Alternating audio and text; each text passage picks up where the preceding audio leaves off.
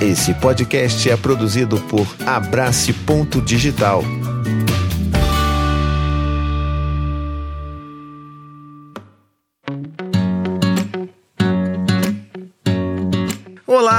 Minha gente linda! Estamos começando aqui nosso, nosso quadro quinzenal Dois Dedos de Prosa e eu queria muito, mas muito falar para vocês que talvez eu, eu não tenha sentido tanto orgulho assim, tanto tempo de conversar com alguém como é esse cara que está aqui comigo hoje, Gregório do Viver. Meu querido, muito, muito obrigado por estar aqui conversando. A gente vai trocar uma ideia hoje sobre paternidade, sobre vida, sobre família, um pouquinho de tudo. Então seja muito bem-vindo, querido. Muito obrigado, Thiago. Poxa, eu que adoro, adorei seu podcast, adorei é, tudo que eu vi seu, seu conteúdo tá muito bom, é muito importante, cara. Esse tema eu tenho sentido que ele é cada vez mais urgente e, por todos nós, pais e não pais, temos que debater a paternidade hoje. acho que ela é muito central mesmo para os nossos problemas todos em todos os aspectos, né? Psicológicos, afetivos, amorosos, políticos. Exatamente. Acho que a parentalidade ela é central, cara. Cara, acho que você tocou no ponto ponto principal aqui da conversa, né? Porque eu acho que a gente tem um monte de coisa que a gente pode comentar e acho que a,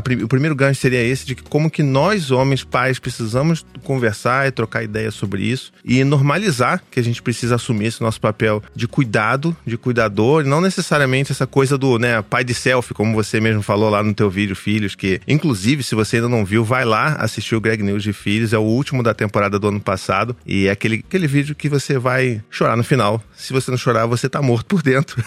Mas é muito sobre essa nossa colocação enquanto pessoas políticas, né? E eu vejo você fazendo isso não só porque assim, acho que muita gente conhece você pelo Porta dos Fundos e ou então pelo Greg News ou os dois, mas talvez não veja o quanto que você fala e atua politicamente não só nas frentes das câmeras, né, mas em casa também, vivendo, né, na sua vivência do dia a dia com a Giovana, com as suas duas filhas. Conta para mim um pouco como é que é isso na real. Cara, eu acho que a paternidade foi a coisa mais importante, transformadora da minha vida disparado. Eu sempre quis ser pai, mas aquela coisa quis, mas nunca me sentia, enfim, nunca não me sentia pronto ainda e morrer tinha muitos medos, muitos medos e tal. E quando finalmente encontrei a Giovana, queria também muito ser mãe, e estávamos no momento já os dois com 30 e pouquinhos anos, é, entramos nessa nessa viagem juntos, cara, eu senti que é a coisa mais transformadora do mundo. Por quê? Porque é um, uma mudança, uma, é uma revolução mesmo, parecida, eu acho, com aquela do Galileu, do Copérnico, né? quando o ser humano percebeu que o mundo não girava em torno da Terra, uhum. mas é o contrário, a Terra é que girava em torno do Sol, e o Sol, por sua vez, também não é o centro do universo. A gente não é o centro nem do sistema solar, quanto mais do universo, não é? É, eu acho que a paternidade, para mim, trouxe um pouco isso. A ideia de que o centro do mundo não é o meu umbigo, sabe? A vivência na pele disso, esse deslocamento do centro. E isso daí foi muito terapêutico para mim e muito. Cara, isso daí eu acho que é a grande lição que todo mundo, não só os pais, tem que ter, não é? Essa percepção de que o mundo não gira ao redor da gente, eu acho que ela é muito libertadora mesmo. Pô, para mim foi revolucionário. Até hoje eu tenho que lutar contra o narcisismo, que eu acho que é um dos principais inimigos da paternidade e do ser humano de modo geral. Uhum. É, quando, por exemplo, minhas filhas me rejeitam, acontece o tempo todo, né? De, não, quero você! Minhas filhas, a outra ainda não, só um pouco, a menorzinha, Celeste, de seis meses, ela ainda não rejeita muito, ainda tá numa fase de achar que todo mundo é legal. Assim. é, mas, a Marieta já sabe. Agora tá até um pouco melhor, que ela tá com cinco, mas com dois, três anos, assim, quatro, tem uma rejeição do pai muito forte. Eu quero só mãe, mãe, mãe, né? Então me doía e eu tinha vontade de falar, também não quero mais ficar com você também, sabe? Uhum. Tinha vontade de responder como eu faria com um amigo ou com uma namorada que me falasse que não quer me ver. Eu falaria, tá bom, tchau. E o, e o pai não pode ter nunca esse narcisismo de querer ser amado e tal. Então, eu continuo lutando muito contra esse narcisismo, contra é, aquela a carência também, acho que é outra puta cilada né, da paternidade, e continuo me esforçando diariamente. E por isso, inclusive, adoro ler sobre, porque acho que é uma luta diária, né? É um aprendizado diário, assim, você não chega nunca em um momento e fala assim, olha, pronto, virei um virei um pai, virei um puta pai, virei. Não, né? É, é cotidiano, suado e tal. É constante, né, cara? Eu mesmo, pô, tô há 10 anos já nessa treta aí e eu não paro de sabe, não paro de errar e não paro de aprender. Como outro dia mesmo eu tinha comentado nas minhas redes, né, o meu filho mais velho, Dante, é, como que a gente entra nessas piras, né, de tipo, ah, poxa, eu já sei de tudo, né? Eu sei cuidar dos meus filhos, sei ser acolhedor, empático, vou trocar ideia, não sei o que, não vou bater. E aí a gente vê que a violência que tá, a gente está mergulhado nisso, né? Ainda mais a gente que é homem, a gente foi criado no meio da violência para ser violento, como que ela vem às vezes da fala e a gente nem percebe, né? Então, foi uma das paradas que aconteceu, sei lá, essa semana, ou semana passada, fiquei super mal, porque eu cheguei para ele, assim, ele tava. Ele tinha sentado para comer, para jantar, né? Tava colocando todo mundo para jantar e tava super cansado. E aí, pô, normalmente alguém vai pegar os talheres e vai dar pros irmãos, né? Pega a colher para todo mundo. E aí naquele dia, ele, como foi o primeiro, ele não pegou pros irmãos. Ele pegou só para ele. Ele sentou para comer, e aí eu olho para ele, olho para os outros dois, aí o Gael, que é o do meio, percebe aquilo, vai lá na gaveta, pega para ele e para Maia, que tem quatro anos aquilo me dá uma revolta, um ódio. Eu senti ódio, sabe? Claro. E eu falei assim, cara, como assim, sabe? E aí eu falei pra ele assim, pô, é sério mesmo que você pegou a colher só pra você? Nossa, você é um ótimo irmão, né? Um excelente irmão. Eu só falei isso. E eu achei que tava ok. Passou, sabe? Falei, oh, tá bom. Aí fui embora, sentei na sala, esperei eles terminarem de comer. E aí o Dante foi o primeiro a terminar de comer. E ele foi para a sala, meio que, sabe aquela coisa assim, foi se chegando para tentar ver como é que tá o terreno? Se chegando assim, comentou um pouco, pegou um livro, começou a ler. Ah, esse livro aqui é muito legal. É, Alice no País das Maravilhas. Eu, é, né? Que bom, né, filho? E assim, vida que segue. E de repente ele levanta, olha para mim e fala: Pai, queria falar com você. Aquela hora que você falou para mim que, que eu era um ótimo irmão, eu percebi que aquilo ali foi sarcasmo seu. E que na verdade você queria dizer que eu era um péssimo irmão. E isso me machucou muito. E aí ele começa a chorar. E começa a chorar. E aí eu fico na vala, cara. Na vala. Porque eu não tinha imaginado que aquilo seria tão violento assim. E que eu tinha causado aquilo, né? E comecei a pedir desculpa. E quanto mais eu pedia desculpa para ele, falava: Olha, eu tô me sentindo muito envergonhado. Ele: Não, pai, você não precisa se sentir envergonhado. Você errou. Eu só tô falando isso porque me machucou para você ficar mais, né, prestar atenção, mas não, sabe, você não precisa ficar envergonhado, você tá tentando fazer o seu melhor, você errou tentando acertar. Aí aquilo me destruiu ainda mais, sabe? Eu tava, na, tava ali abaixo, abaixo de cocô, e aí que a gente lembra o quanto que a gente ainda aprende e tem que aprender e tem que melhorar, sabe? Porque essa coisa tá muito enraigada na gente, né, cara? Total tal. Pô, essa história é muito ilustrativa mesmo, assim, do quanto que a gente erra tentando acertar, não é? E de quanto que a gente é violento sem perceber. Essa é uma coisa que eu vejo muito, assim. Obviamente, nunca violento fisicamente. No meu caso, nunca cheguei uh, perto uh, disso, mas como você pode ser violento sem ser fisicamente, né? Sem agredir. É, então, essa, esse é um perigo que eu tenho muito na minha cabeça também, cara porque eu tenho uma filha muito sensível. A Marieta, hum. ela é muito sensível, suscetível, assim. No melhor sentido, claro, da palavra. Nem sei se existe um sentido ruim, mas ela é muito. Sim, por exemplo, se eu falo. Ela era muito pequena, ela tinha um ano de idade e ela meio que brincando empurrou assim a, o. Eu tava dando de comer nela na boca, ou seja, ela era menor ainda, tinha sete, oito meses. Eu dei para ela dando com ela na boca, ela pegou o prato e virou no chão. Hum. E aquilo me. É, cara, comida no chão, comida, desperdício de comida, com comida no chão, com coisa. Me dá uma. Depois que você fez, você que vai limpar, você que preparou, aquilo ali me dá um, uma revolta, assim. E eu não gritei, mas só falei assim, meio como você, sarcasticamente. Legal. Pô, olha o que, que você fez. Que papai agora vai limpar tudo. Cara, nesse tom, ela é uma criança, um bebê que não entendia. Eu justamente achei que se eu falar assim, ela não ia nem entender. Eu tava falando mais para mim mesmo. Quando eu olho pra cara dela, ela tá chorando num. Caramba. Ah, uma coisa ela fez e ela não conseguia mais parar de chorar. Ficou 10, 15 minutos ah, berrando. E eu fiquei também mal pra cacete, porque eu não entendi, eu não, não percebi que ela teria entendido isso. E é isso, é isso aí, o sarcasmo, até para um bebê, cara, é uma criança muito pequena, a gente acha que não vai pegar, né?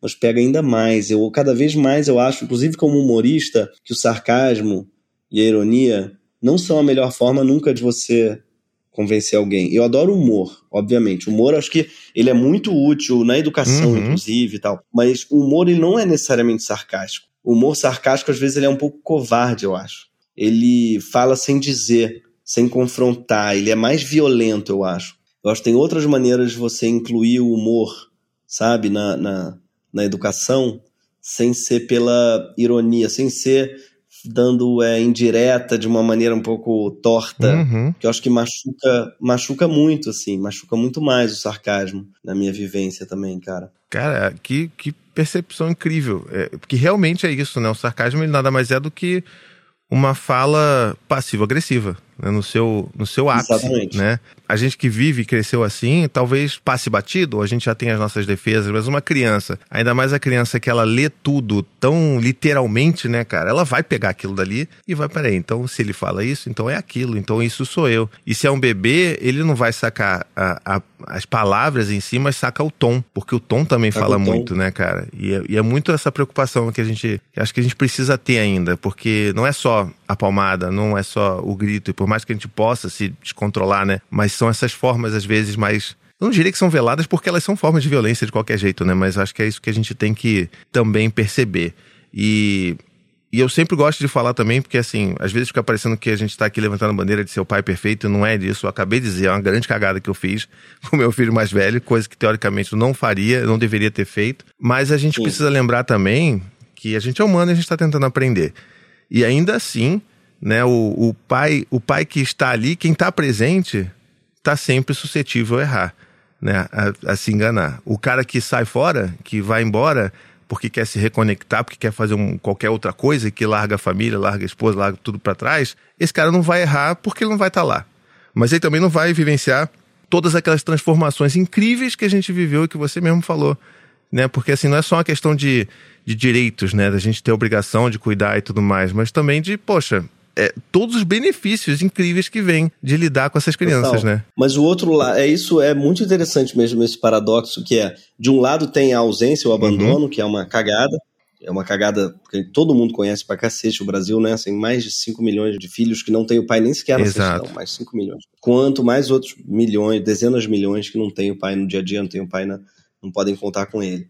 Mas tem um outro, um outro problema muito menos comum também, que eu acho que é que é o pai culpado, que também não serve para nada pro filho. Uhum. O pai que tá ali pedindo desculpas por ser pai, por sua possível toxicidade, que tá, que tá se martirizando, que por isso fica deprimido porque não, não é o pai perfeito, também é muito ruim, eu acho. É, eu conheço exemplos de pais, às vezes, que qualquer limite que dão, eles pedem desculpa, eles acham que eles têm que dar tudo pro filho, porque às vezes eles tiveram, eles querem compensar uma educação que eles não tiveram, uhum. compensar o amor que o pai não deu, e aí às vezes passam esse excesso de, acho que de culpa que não serve para ninguém, a culpa ela é muito ruim. Então eu acho que a gente tem que trocar a culpa pela responsabilidade, né? acho que isso vale para tudo. Vale para a questão racial, por exemplo, que não adianta nada os brancos ficarem falando, não, desculpa por ser branco. A população negra vai falar, enfia, né? enfia uhum. essa desculpa onde quiser. Mas assim, não, não, não preciso dela. Eu quero uma ação em relação ao futuro, né? Porque a culpa é em relação ao passado e a responsabilidade é em relação ao futuro.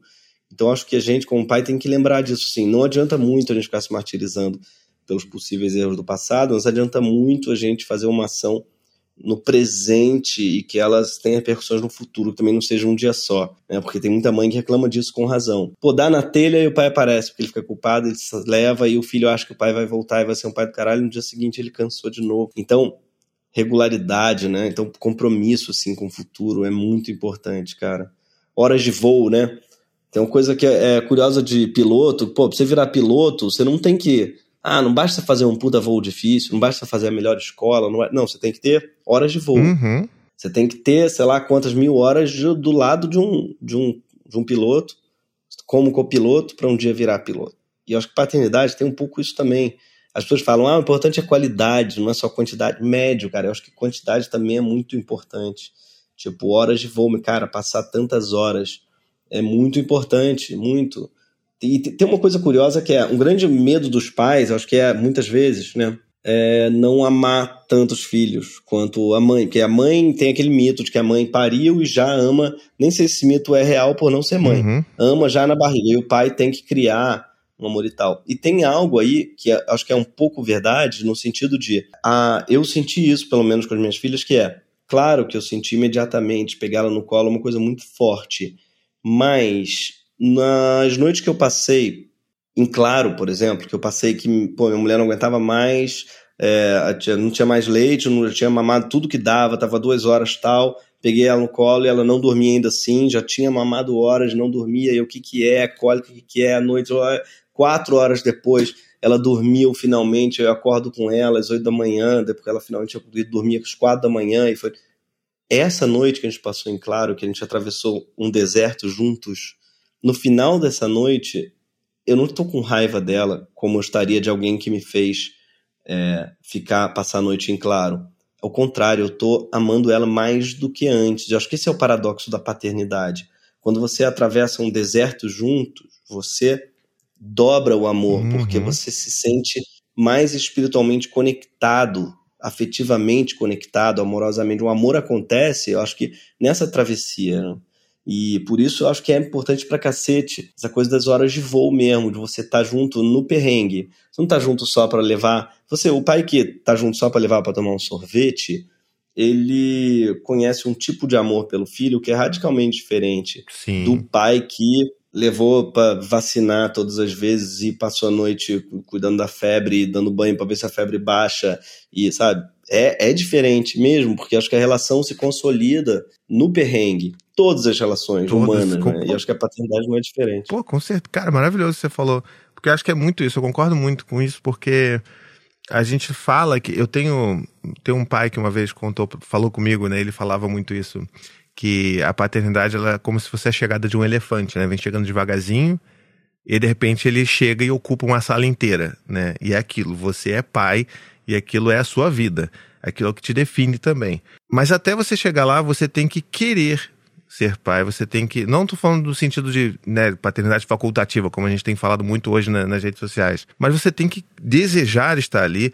fazer e assumir aqueles BOs. E é como você falou, porque é, não é só passando 15 minutos de extrema qualidade todo dia que você vai construir um vínculo tão forte a ponto de se tornar um ponto, um porto seguro emocional para seu filho. E é isso que as pessoas confundem. Não é só qualidade, tem que ter realmente a quantidade. A gente vê isso na formação do vínculo, sabe, com a criança. E eu vejo isso muito, inclusive, até apesar de né, ter muitos filhos, são quatro, e eu passei de formas diferentes com cada um deles, sabe? É, eu só comecei a trabalhar, por exemplo, em home office agora por causa da pandemia. Antes era 100% do, né, ali, período horário comercial, trabalhava fora de casa. Então, aqueles, aquelas oito horas que eu ficava fora de casa já fazia uma diferença tremenda na relação que eu tinha com os meus filhos. E eu vejo a diferença hoje, por exemplo, com a Cora, que tem um ano, e como que ela me busca muito mais do que os outros me buscavam quando eram bebês, quando tinham um ano, sabe? Quando ela se machuca, quando ela se assusta, quando um gato arranha ela. Quando isso acontecia antes, eles, eles faziam isso, me rejeitavam. Não, sai daqui, eu quero a mamãe. E agora, hoje eu vejo como que eles, como que ela chega mais perto de mim. Como a Maia, por exemplo, que passou boa parte comigo também presente em casa como que isso faz diferença. Agora é claro que a gente está falando um negócio aqui que é de uma extrema, né, de uma extrema total, um total privilégio, né? Assim, não, não é a, a, totalidade da população brasileira, é. mas é uma questão de se importar com isso, né? De tipo, porra, tudo bem, eu não consigo, mas vamos ver o que, que eu consigo fazer aqui em casa para continuar claro. presente e me preocupando, total. né? Porque tem uma coisa na paternidade que eu acho que ela é contrária nesse aspecto aos outros relacionamentos humanos. A parentalidade, eu acho que a relação com criança tem esse paradoxo que é, pô, você numa relação normal, adulta, amorosa ou afetiva ou amizade, quanto menos você vê, mais saudade você tem em geral, né? Então você fica um tempo sem ver, quando você encontra aquela festa. Uhum. E se você uhum. vê uma pessoa todo dia, no dia seguinte, as pessoas que você vê no escritório, vê todo dia, você fala assim, epa, tudo bem, você não aguenta mais. E a criança, eu tenho impressão, pelo menos as minhas, que é quanto mais você vê, mais calorosas elas são com você. Uhum. E quanto menos você vê, mais elas te estranham e falam, porque uma criança, uma semana, é, por exemplo, quando uma criança tem dois anos, é uma eternidade. Então, uma criança que não te viu há uma semana é uma eternidade. Você tem que reconquistar. Não significa que você não vai conseguir, claro que você vai. Mas você tem que reconquistar ela, a, a confiança dela. E, e isso daí é uma coisa que às vezes gera um efeito, acho que espiral, assim, de os pais falando, pô, eu tento, mas eu meus filhos, sabe, me, eles, meu, às vezes aí vai acusar a mãe, Sim. muitas vezes a relação parental, o que for. Mas é porque se você vê uma vez por semana, por exemplo, ou uma vez a cada 15 dias, é normal seus filhos não pularem no seu colo assim que te vêm. Porque criança funciona diferente mesmo, cara. De, de, você tem que conquistar diariamente e depois reconquistar e conquistar a cada dia pelo menos as minhas, são muito desconfiadas, assim. É uma coisa que eu falo às vezes pros avós. O meu pai às vezes reclama, pô, né, a Marieta não me vê, não me deu bola. Claro, não te vê há um tempo. É, não vai te dar bola mesmo, não. Se, a, se, você ficar hoje brincando com ela, amanhã, quando você encontrar, ela vai te dar uma puta bola, vai pular no teu colo. Uhum. Mas é, um, é diferente das relações, não é? Normais. E isso você falou é verdade também. Não dá para gente só romantizar é, essa paternidade ultra presente e, e, em todos os dias, no dia a dia, com horas de voo, como eu falei pra cacete, sem apontar também um problema que existe social, porra, do, né, do capitalismo que aliena as pessoas Exato. da sua família. Né? E que, pô, uma pessoa que trabalha 60 horas por semana, hoje dia, um motorista de Uber que não tem um salário mínimo, ele tem que trabalhar o máximo possível, trabalha 12 horas por, por dia, muitas vezes 14 horas por dia. Claro que a paternidade vai para as cuias, não foi uma opção do cara, muitas vezes. E isso é algo que eu acho que a gente tem que lutar na justiça, assim, e na política, para que a paternidade, a parentalidade, né, e a maternidade também seja um direito. Pois é. Assim como, porra, não ter filhos, eu acredito que seja um direito, defendo que seja um direito, né, é, você interromper a gravidez, você escolher não ter filhos, eu acho que você escolher ter filhos também deveria ser um direito, no sentido de não apenas pari-los, mas um direito garantido pelo Estado, porque não é um direito só do parto, mas um direito, a, a paternidade e a maternidade tem que ser encarados como um direito garantido pelo Estado, uhum. com creche integral, com uma licença maternidade e paternidade de pelo menos seis meses, né? um ano pelo menos seria o ideal, como em vários países já é, Sim, é, norte, pois é. E acho que isso daí é algo que a gente tem que lutar para que a paternidade e a maternidade não sejam um privilégio de classe, como muitas vezes é hoje. Acaba sendo, né? E é, é, muito complicado. E assim, eu acho que esse teu ponto ele é extremamente importante, porque dentro das rodas, não sei como é que você vê isso aí também, né? Mas dentro das rodas que eu percebo, existe quase que uma versão a essa discussão de como que a gente precisa sim falar de políticas, falar de como que o capitalismo ele faz isso dentro das famílias é, e como que a gente precisa tentar tornar isso o mais universal possível, né? Não dizer assim, olha, é isso, eu sou, pô, eu sou bonzão aqui, eu passo todos os dias, sei de cor todas as coisas dos meus filhos, mas pô, tá beleza, e o cara que tá lá, né? O cara que trabalha 12 horas por dia, ele não consegue fazer isso. E eu quero trazer, inclusive, é um ditado que um provérbio africano que você falou ele no, no seu no, no, seu vídeo do Greg News né sobre filhos que é um provérbio que a gente que está nesse meio sempre está repetindo que ele é importante que todo mundo saiba que é preciso uma aldeia inteira para criar um, uma criança para educar uma criança. A gente não pode esquecer disso porque rola sempre essa conversa boçal e normalmente direcionada à mãe né porque o pai assim, o pai se troca uma fralda, ele já é, pô, já ganhou o título de pai do ano. Mas que chega assim, ó, pariu Mateus, você que embale, né? Ou seja, é, é teu filho, é tua responsabilidade. E não, gente. Assim, até no Estatuto da Criança e do Adolescente, a gente sabe que responsabilidade pela, por, por criar e educar uma criança não é só dos pais, mas é também da sociedade como um todo, dos governos. Então, assim, todo mundo tem que fazer sua parte, não é cada um isolado no seu apartamentozinho tentando dar conta de tudo, né? Total, cara. Eu acho que isso daí é fundamental a gente entender que é preciso de uma rede, cara. E essa rede precisa ser garantida pelo Estado, porque nem todo mundo tem é. rede, tem pai e mãe vivos, tem avós presentes, todo mundo né, não é uma não é ninguém, muita gente tem filho não tem, você não tem que ter uh, pai vivo e presente para ter filho, é, não faz sentido. Então acho que o Estado tem que fazer isso mesmo. Cara, creche integral não é não é pedir demais não, é o mínimo. É o mínimo, sabe? cara. É o mínimo. Tinha que ser. E de, deixa eu te perguntar aqui uma coisa, porque Normalmente a gente sente um baque quando chega ao segundo filho, né? Principalmente no segundo filho, porque a gente já tem uma certa. Você também que viveu né, sendo pai da Marieta por alguns anos, e aí de repente chega a Celeste. É... E é tipo, eu sei lá, cara, para mim acho que foi uma das coisas mais transformadoras depois do nascimento do primeiro foi a chegada do segundo em termos de caramba, e agora? O que, que eu vou fazer? Como é que eu vou ajudar essas duas crianças a serem amigas? Né? E tem um monte de questão que vem atrás. Como é que foi para você essa, essa chegada da Celeste, né? Ela hoje está com seis meses, se eu não me engano, né? Então, assim, tá bebê, é. mas tem um monte de outras coisas que acontecem que a galera costuma não falar sobre, né? Porque assim, ah, não, é só mais um, é só mais um, mas não é exatamente isso, né? Não, não é, cara. Tem uma amiga que diz que um mais um é igual a onze. e tem um pouco isso mesmo, porque tem uma coisa que você deve ter visto isso com quatro, ainda mais, que é assim, quando eu achei que elas se compensassem um pouco. Então, quando uma estava mais carente, a outra vai calhar, talvez está mais tranquila. Mas não, né? É exponencial. Quando uma está carente, a outra quer mostrar que ela está mais. Uhum. E aí ela vai tentar e vai volta e ficar uma competição de assim, ah, ela tá chorando, aí vou chorar para ver qual dos dois você vai atender primeiro, né? Exatamente. Aí fica uma competição, uma de, de gritaria, uau, uau, uau, uau, e eu, caralho, o que eu vou fazer aqui agora? É, é, e é, pô, muito, pode ser muito enlouquecedor mesmo. Sobretudo que as duas acordam muito cedo. Hum. A Marieta já acordava e a Celeste também, o que pelo menos facilita, porque as duas acordam 5 e 50 em geral. É, e aí, pelo menos, elas acordam juntas e a, gente reveza. Então, tem, eu tô, aprendi a curtir as, as manhãs. Mas é uma loucura essas duas horas que eu fico antes da Giovana acordar completamente sozinho com as duas, porque é. Porra, não tem mão, né? Tudo bem que tem duas, mas no que eu pego uma com no colo, não importa que a Maria tem cinco, é colo, colo, você tá, ela tá no seu colo, filho, até explicar que é um bebê, aí fico andando com as duas, como é que eu vou fazer um misto quente, sabe? É. Um café com as duas aqui, e tipo, é, é, é, cara, é bem intenso. Eu admiro muito gente que tem quatro, tipo você, porque duas eu já acho uma multidão, cara.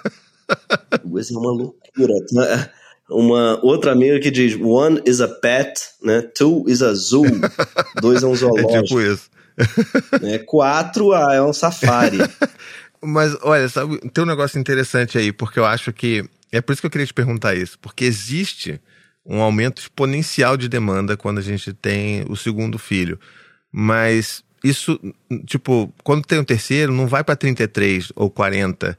Não, não né? a, a, coisa começa a entrar quase como se fosse uma curva que tem um pico, ela começa a baixar, a demanda ela não é tão maior assim. É óbvio, né? A gente tem uma bebê de um ano aqui, ela vai ter as demandas de um bebê de um ano. Sim. Mas ao longo do tempo a gente percebe também que a gente se torna mais flexível, eu diria sabe? Com, com menos requisitos para o que a gente precisa fazer com os nossos filhos. Porque a gente já viveu aquilo tudo. Claro. Sabe? Aquela coisa do caramba, não, tem que ser assim, tem que ser assado. Meu Deus, vai fazer. Ah, não, não pode. Eu caio no chão. Então, assim, a gente brinca aqui em casa que a quarta filha, a Cora, ela já é praticamente autolimpante.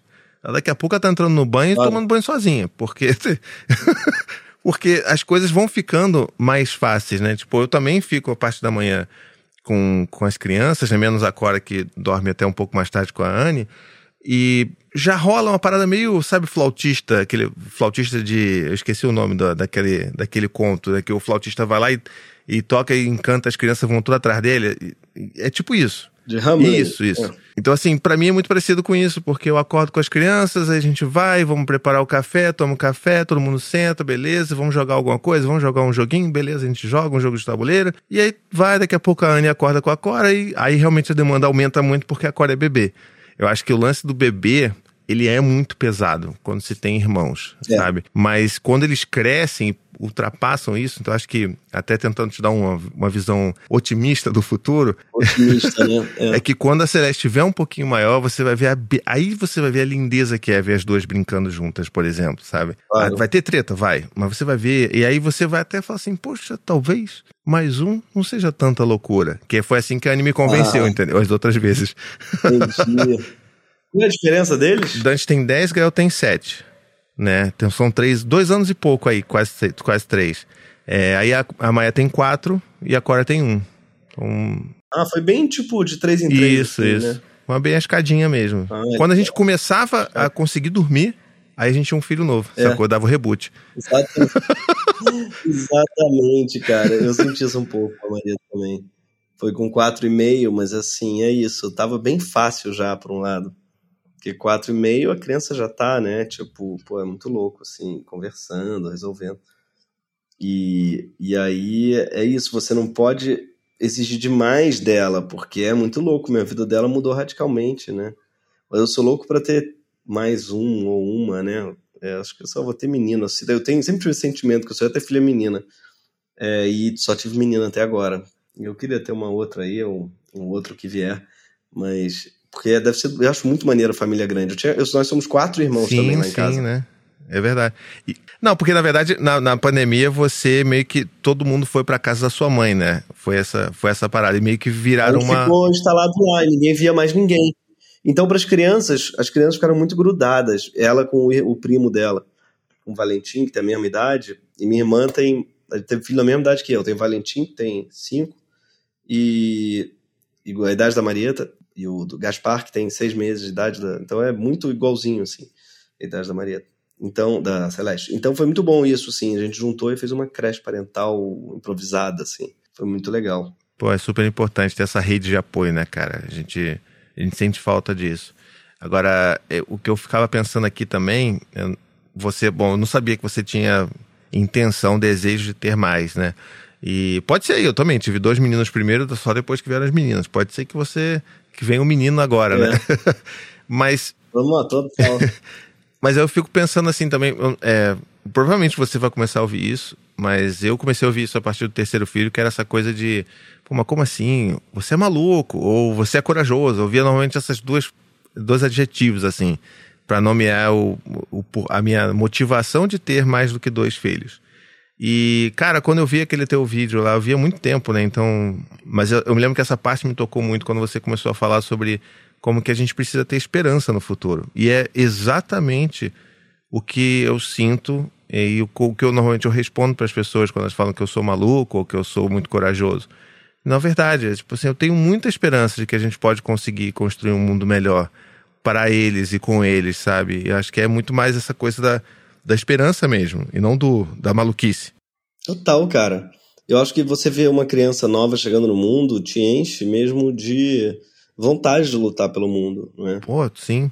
E, pô, você vê uma criança é sempre uma um, frescor assim de também de novidade te, te ajuda a enxergar o mundo igual a ela em algum lugar, né? Então te ajuda a enxergar o mundo de uma forma fresca, sem tantos preconceitos, sem tantos vícios e te aprende, né? Você era mais pô, eu, por exemplo, trabalho com humor e com poesia, são duas coisas que eu acho que você passa a vida tentando é, enxergar, voltar à infância, né? O humorista e o poeta são pessoas que colocam esses olhos é, de ver o mundo pela primeira vez, igual uma criança. E eu acho que é um olhar que é muito inspirador mesmo, porque você descobre, você, você descobre o tempo todo mundo, em vez de se acostumar, né? Impede você de sentir tédio, de você você está o tempo todo se surpreendendo, se espantando com as coisas. Então, para mim, foi muito bom também por isso, assim, para voltar a me espantar com o mundo. Né? Você vai, ficando velho, vai ficando cínico, em geral. Já vai ficando, Nossa, ah, tá, já sei como é que é isso, já sei como é que é isso, isso aqui não tem jeito, isso aqui também não, isso aqui é assim mesmo. A gente vai, vai perdendo, eu acho que a, a fé e perdendo, e deixando de achar graça mesmo nas coisas. Deixando de tomar susto com as coisas. Ter medo mesmo, no sentido assim de, ah, caramba, o que vai acontecer? E a criança, você, pô, te enche de, desses sentimentos, assim aquela coisa do Arnaldo Antunes, né? Aquela música bonita dele com a letra da Alice Ruiz. Socorro, não estou sentindo nada. O cara que vai no médico, né? Você tá falando, cara, olha isso. Eu senti às vezes um pouco isso antes de ter filho assim, de muito medo de ser anestesiado, de não conseguir mais me surpreender com o mundo uhum. e me acostumar com ele. E filho te obriga a se surpreender com o mundo, porque filho, não importa a, a maneira que ele vier, ele vai ser sempre surpreendente. Eu não conheço ninguém que experimentou a paternidade ou a maternidade e falou: ah, era bem o que eu esperava, assim, normal. é, pois é. é sempre surpreendente é, de alguma maneira, né? E o, a personalidade, a maneira que seu filho vai ver também vai ser surpreendente, assim, tipo, vai ser um, algo novo. Não é a adição do pai com a mãe, ou dos dois pais, ou das duas mães. Não é, não é assim, não é matemático, é tira umas coisas que você não sabe de onde, nunca, não é? Tira, sei lá, do, da avó, da avó, bisavô, da professora, do vizinho, do algum, ou da cabeça dela, de outras vidas, sei lá de onde. Parece que vem com umas coisas assim, né? E, pô, isso é demais, você vê surgir na sua frente uma coisa nova que não é você nem é sua mulher, né? Cara. Um terceiro, uma terceira. Lindo isso, lindo, porque é muito isso. É apaixonante você ter filhos justamente por causa disso. E assim, não estou nem falando do ponto de vista de que ah, tenham bebês biologicamente. Não, assim, quem adota também, quem tem filhos por meio, pelo meio da adoção, eu vejo as pessoas falando de como que é, é incrível, é apaixonante você ver. É, é claro que tem um perrengue. É claro que tem a fralda de cocô explodida, que você só queria dormir, você vai ter que trocar, vai ter que dar banho no bebê. Mas eu fico pensando assim, cara, quando que eu ia me espantar com uma pizza saindo de um forno a lenha porque o meu filho nunca tinha visto aquilo e ele achou aquilo magnífico porque tinha um foguinho lá dentro dentro da madeira, sabe? E você fala, caraca, a gente pede pizza no aplicativo e não tá nem aí para isso. E a gente, sabe, é convidado a viver esse negócio. Mas são esses convites pequenos todos os dias que a gente recebe que a gente tem que aceitar, porque a gente poderia continuar sendo cínico com os nossos filhos, né? Só não estaríamos vivendo isso. E, e, e assim, para além disso, também uma das coisas que eu acho mais inacreditáveis dentro da paternidade, parentalidade de uma forma geral, né? Ainda mais quando você tem mais de um filho, é você perceber o quanto que eles são ricamente diferentes entre si. Como que você, talvez você com a Celeste, que tem seis meses, ainda não consiga mapear tanto disso, mas muito em breve você vai começar a ver que, poxa, a Marieta é dessa forma, como você já falou, né? Ela é mais sensível. A Celeste vai ser de outra forma. As coisas mais bobinhas, tipo o Gael, pô, o Gael, quando ele começa a fazer alguma atividade, ele já sente logo vontade de fazer cocô. É inacreditável. Parece alguma coisa, ele vai e tem que sair correndo fazer cocô. Hoje mesmo, levei na natação, no meio da natação ele saiu correndo da piscina. Pai, eu preciso fazer cocô. Aí, vamos, vamos lá fazer cocô. A Maia, como ela consegue é, falar tão bem com as pessoas. Ela, ela, é uma criancinha de 4 anos, cara. Ela dá oi, bom dia para todo mundo na rua. É nossa vereadorazinha. Então, essa, essa forma de você ver as crianças existindo de uma forma tão única e que às vezes coloca a gente em situações até desconfortáveis, sabe? Perante o desconhecido, o desconfortável, porque eu sou uma pessoa, as pessoas acreditam, mas eu sou bastante introspectivo e tímido. Então, assim, para mim, a morte é eu falar com algum estranho na rua, ou alguém vier falar comigo. Então, ela vem e quebra isso, arrebenta, eu, a Anne também é assim, e vai falar com, vai falar com o chaveiro, não interessa. E vai falar bom dia, oi, eu sou a Princesa Maia, e é isso aí. E vida que segue, sabe? Isso é bem doido mesmo, cara. De onde eles tiram as coisas assim. E a gente também foi assim, se parar pra pensar, ah, né? É? É, pô, a gente inventou a si mesmo, assim, e eu acho que é uma boa parentalidade. É, ela admira né, e permite isso. Tem um livro de um cara que eu adoro, que é o Solomon. Andrew Solomon, sim. Maravilhoso ele. É, maravilhoso, né? O Longe da Árvore. Tem também um documentário, né, do, do livro dele. Não sei se você já viu. Eu não vi, é bom, é? é? Daquele que você sai na, né, sai na lona, né, cara? Mas, assim, é muito bom. O livro também é muito triste, porque ele fala é, de, de acidentes, vamos dizer assim, de percurso, né, na parentalidade, que vão desde doenças é, congênitas ou deficiências, etc e tal, de coisas do tipo, e a relação da parentalidade com isso, né, e ele, o que eu acho interessante é que ela, ele, a introdução já é muito legal, assim, para quem quiser é, ler, deve ser fácil de achar. Ele separa as características... Por capítulos, né? alguém é, por uhum. capítulos, mas ele faz também uma separação das características do seu filho, do tipo assim, é, você tem características horizontais e verticais, uhum. nunca tinha visto alguém chamar assim. Verticais é tudo aquilo que você herdou dos seus pais, ou seja, genética, a cor dos olhos, mas também educação, a, a língua você herdou deles em algum lugar, porque a língua você aprende em geral com eles. É tudo que você passa de pai e mãe para filhos. É, e as características horizontais para eles é, são tudo, é tudo aquilo que os filhos aprendem na rua, basicamente, que aprendem na escola, ou com o vizinho, ou com os amigos, tudo aquilo que não é, não veio justamente do pai ou da mãe. E é muito louco como o livro é sobre pessoas que têm características horizontais muito distintas Isso. dos pais. Então ele bota uh, no meio homossexualidade, ele mesmo é homossexual, e coloca ele no meio homossexual, que é uma característica horizontal, de certa moda, na imensa maioria das vezes, né? Você não é filho, é, no caso dele, certamente não é filho de pais é, homossexuais, ao contrário, de pais muito conservadores e tal. Então ele põe uma característica horizontal. E o que ele diz é a paternidade quase sempre não sabe lidar com a horizontalidade das características do seu filho, porque as pessoas elas querem ter filho para se reproduzir, uhum. literalmente, né? Tem essa palavra reprodução, inclusive, que é um horror, é o grande inimigo da paternidade, eu acho que é a reprodução, essa ideia de reprodução, a palavra, né? Ele fala isso, é uma palavra errada, que dá a impressão de que você vai fazer mais de você. E a grande alegria da paternidade, uma boa paternidade, eu acho que é você criar um ser humano novo e admirar o que ele tem de novo né? Você não querer se reproduzir, não querer fazer mais de você e querer fazer, querer ajudar uma pessoa nova a, a nascer, assim, e autônoma, independente e tal. E acho, mas, mas é uma batalha, porque não é fácil. Acho que tem impressão, quando cresce, por exemplo, na adolescência, o primeira, seu primeiro impulso é falar quem é você, o que, que você está aqui, onde é que você uhum. tirou essa gíria, esse cabelo, onde é que você tirou essa roupa, onde é que você tirou esses amigos, né? Deve dar uma vontade muito grande de podar, assim, no sentido, cara, você é, não, não foi essa pessoa que eu conhecia, não é, você não é a pessoa que eu criei, né? Eu acho que o, o espanto dos pais com os adolescentes, os pais reclamam muito do adolescente, na maioria das vezes eu vejo que é, é não porque, não pelo que eles fazem, mas uh, pelo que eles deixaram de fazer também. Pois claro. é. Eles deixaram de ser os seus, as suas reproduções que falam, te acho o máximo. Então, teu amigo falou uma coisa muito forte, assim, que ele falou, pô, tô muito, muito chateado, se prepara aí, porque quando tua filha vira adolescente, ela passa a te achar um idiota. Eu pensei, ela passa a achar ou ela descobre que você é um idiota? Verdade.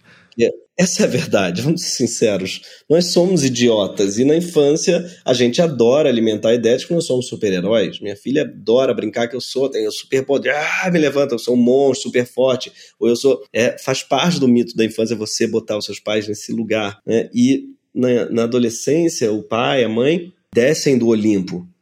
E aí, acho que o que eles sentem falta nos filhos é a imagem que os filhos tinham deles. Né? Eles olham para o filho e não recebem de volta a imagem de um super-herói. Né? O filho percebe que você é um mortal, um mero mortal. E isso é muito doloroso para o filho, mas para o pai também. Nossa. Tem esse luto. Né? Deve ter esse luto, que deve ser muito difícil. Com certeza. Dia pra noite você perder seus superpoderes. Você não tem mais alguém que te olha com tanta né, deslumbramento assim, olha você com essa admiração toda. Eu acho que a parentalidade ela é um constante encontro com o estranhamento, né? É aquela forma de você olhar para o seu filho e se estranhar, se acostumar, para depois se estranhar mais uma vez. E aí eu acho que o, a grande carga de estranhamento vem mesmo na, na, adolescência. E eu acho que tem um negócio que eu sempre falo pro Dante aqui, principalmente o Dante, né? Porque ele é o, é o meu primogênito, vamos dizer assim, apesar de achar meio, meio Game of Thrones ficar chamando o filho, oh, você é meu primogênito, sabe? Mas para mim eu sempre falo para ele assim, filho, eu tô aprendendo com você ainda. Eu nunca fui pai de um menino de 10 anos. Então eu vou aprender com você. E eu acho que essa, se a gente tenta se colocar nesse lugar de sempre aprendendo e sempre falando assim, olha, eu nunca fui pai. Você, por exemplo, eu nunca fui pai de uma menina de 5 anos, nem de 6. Então a gente vai aprender junto. Então, que a gente tenha paciência um com o outro, né? Perfeito, exatamente isso, é. E, bom, eu, eu queria muito poder continuar falando com você, Gregório. Eu tô fascinado de poder conversar com você dessa forma e sobre isso, que eu não, não lembro de ter visto você falando tanto sobre essa experiência da paternidade em outros lugares. Então, muito honrado você estar aqui falando comigo. Eu preciso encerrar esse episódio, porque afinal de contas, a gente já sabe aqui que suas filhas acordam cedo, elas madrugam, então não vou ficar te segurando aqui até tarde da noite.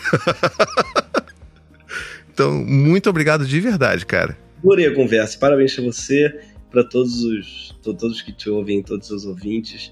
Muito bom poder falar de paternidade. Acho que é uma das maneiras da gente passar, né? Por isso, fruindo melhor, pô, refletindo sobre, né? Porque, aliás, uma coisa que eu faço que eu curto muito é escrever sobre, assim, num caderninho, para ela ler mais tarde. Meus pais escreviam tudo. Pô, irado. Pô, é muito legal, cara, pegar os cadernos dele e tal.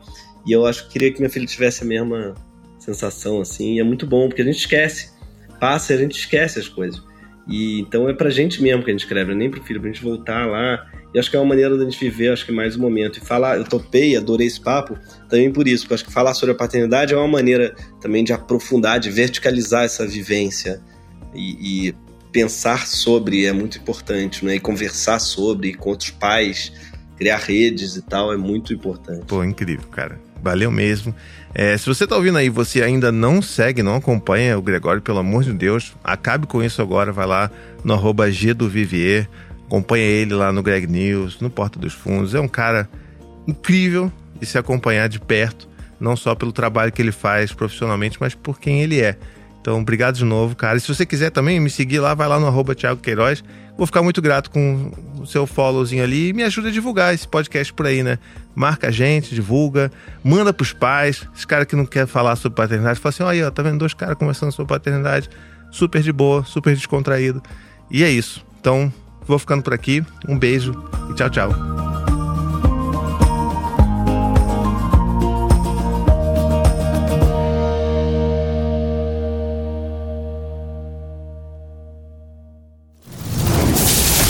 Esse podcast foi editado por Samuel Gambini, samuelgambineaudio.com.